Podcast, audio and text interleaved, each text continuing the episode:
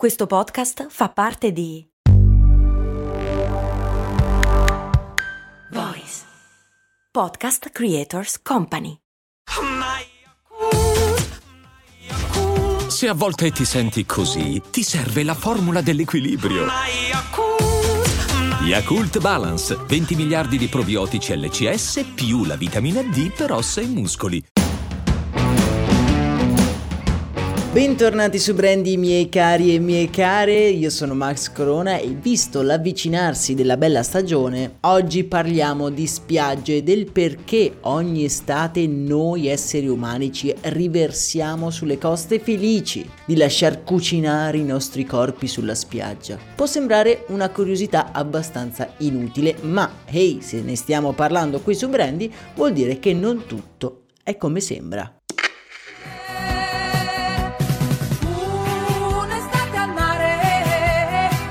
Per noi italiani la spiaggia è quasi una seconda casa. Praticamente ogni regione d'Italia è bagnata dal mare e la cultura della spiaggia è una cosa in cui si riconoscono decine e decine di milioni di italiani.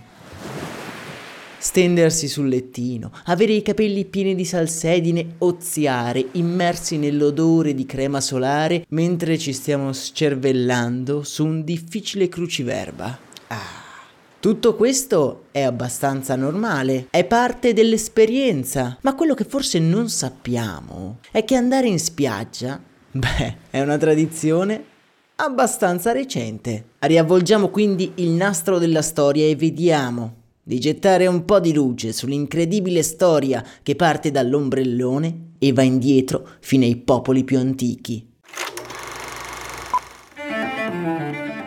Stare in spiaggia e farsi culare dalle onde è rilassante. E non c'è da stupirsi se i primi a capirne la bellezza sono stati i campioni mondiali di ozio, ovvero gli antichi romani. I più fervidi sostenitori del dolce far nulla infatti già migliaia di anni fa costruivano le loro lussuose ville vicino alle spiagge per rilassarsi, cullati dal rumore delle onde. Le prime testimonianze di spiagge utilizzate non a scopo militare ma ricreativo le troviamo nel Golfo di Napoli e sorprendentemente, lasciatemelo dire, a Barcola, vicino a Trieste, dove ville di illustri romani si affacciavano direttamente sulla spiaggia. La cultura dell'andare a stendersi sulla sabbia si perde poi con la caduta dell'impero romano e fino al 1700 il mare e quindi la spiaggia sono visti come pericolosi e ovviamente non sto parlando di entrare in acqua dopo aver pranzato, no no, sto parlando di pericoli veri. Pensateci un attimo, i nemici da dove arrivano? Dall'acqua. E qual è il posto meno sicuro sulla Terra? Il mare con il suo comportamento volubile, è avvolto in un immaginario di morte e devastazione.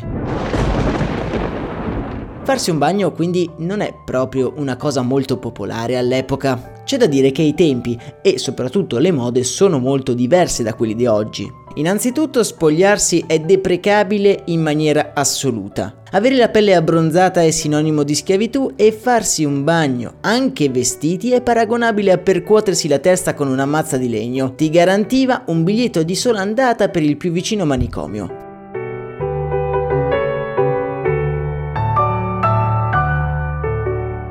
Le cose cambiano quando verso la fine del 1700 in Inghilterra viene scoperta nella cittadina di Scarborough, nello Yorkshire, una fonte termale di acqua leggermente acida, che subito viene indicata come potenziale cura di praticamente tutti i mali dell'uomo. Senza perdersi in chiacchiere, gli operosi inglesi decidono di erigere attorno a quell'insignificante zampillo d'acqua un mega centro termale che diventa ogni anno più grande e famoso. Come facile immaginare, però in questo centro ci possono andare solo i ricchi e seguendo i dettami della religione ci si può cambiare lontani da occhi indiscreti e immergersi in vasche di acqua calda.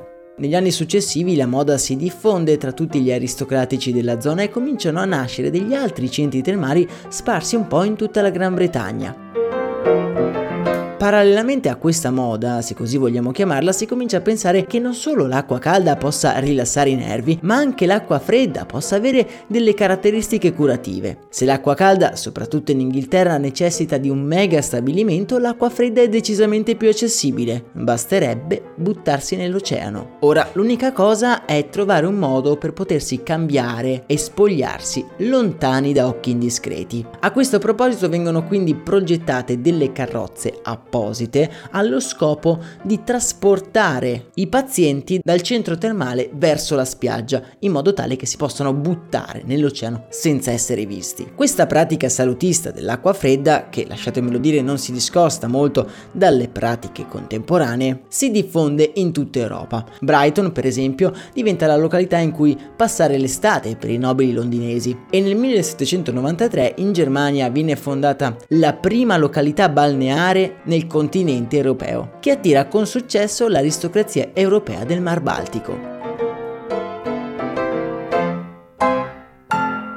Ma non ci stiamo dimenticando qualcuno? Noi italiani, signori indiscussi dell'estate, con i nostri gelati e i nostri tormentoni estivi. Quando abbiamo cominciato ad andare in spiaggia? Il primo stabilimento balneare italiano viene fondato a Viareggio in Versilia. Il primato però se lo contendono i Bagni d'Ori del 1823, che era riservato unicamente alle signore religiose, e lo stabilimento dei Bagni del 1827 ideato affinché gli ospiti potessero bagnarsi nel mare lontano da sguardi indiscreti e con tutti i dettami della decenza. A ruota negli anni successivi seguirono le aperture dei bagni della Riviera Romagnola, quella Ligure e del Lido di Venezia del 1850. Possiamo dire che è ufficialmente nato il turismo balneare.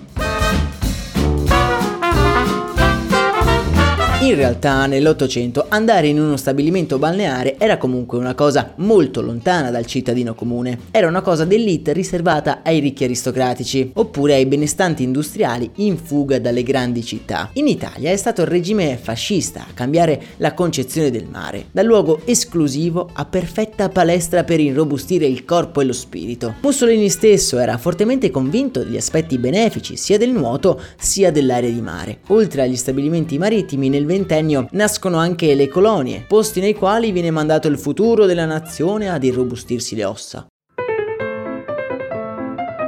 ma è solo dopo la seconda guerra mondiale che la spiaggia diventa il rifugio delle classi di operai, facilitati anche dalle chiusure di agosto delle grandi industrie, Fiat in primis. Negli anni 50 e 60 gli stabilimenti balneari diventano il luogo della vacanza, un posto dove passare il tempo lontano dalla vita e dalle preoccupazioni di tutti i giorni. Il risultato di questo boom è il proliferarsi quasi incontrollato di stabilimenti balneari su te o quasi le coste italiane, cosa che non è assolutamente comune se ci fate caso nelle altre parti del mondo. Ad oggi si contano quasi 30.000 stabilimenti amovibili, cioè che vengono rimossi d'inverno, e quasi 1.000 che invece sono fissi. In Italia il turismo balneare ha letteralmente sconvolto il concetto di spiaggia. Un tempo luogo incontaminato e quasi pericoloso, ora è diventato il teatro della spensieratezza. Le stesse spiagge oggi hanno ben poco di naturale. L'innalzamento del livello del mare e le mareggiate continue ogni anno stanno letteralmente distruggendo gran parte delle spiagge e non solo di quelle italiane. Il processo di ricostruzione delle spiagge è piuttosto controverso. Vi prometto che lo andremo ad analizzare in uno dei prossimi episodi qui su Brandy,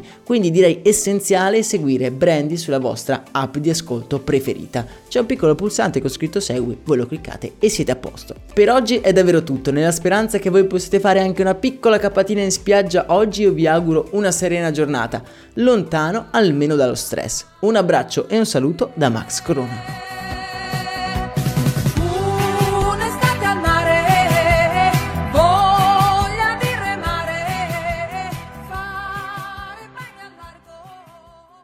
Puoi seguire i grandi chef, le più famose pop star, i più noti influencer. O puoi seguire la libertà. Nuova Jeep Avenger Hybrid for Freedom Followers.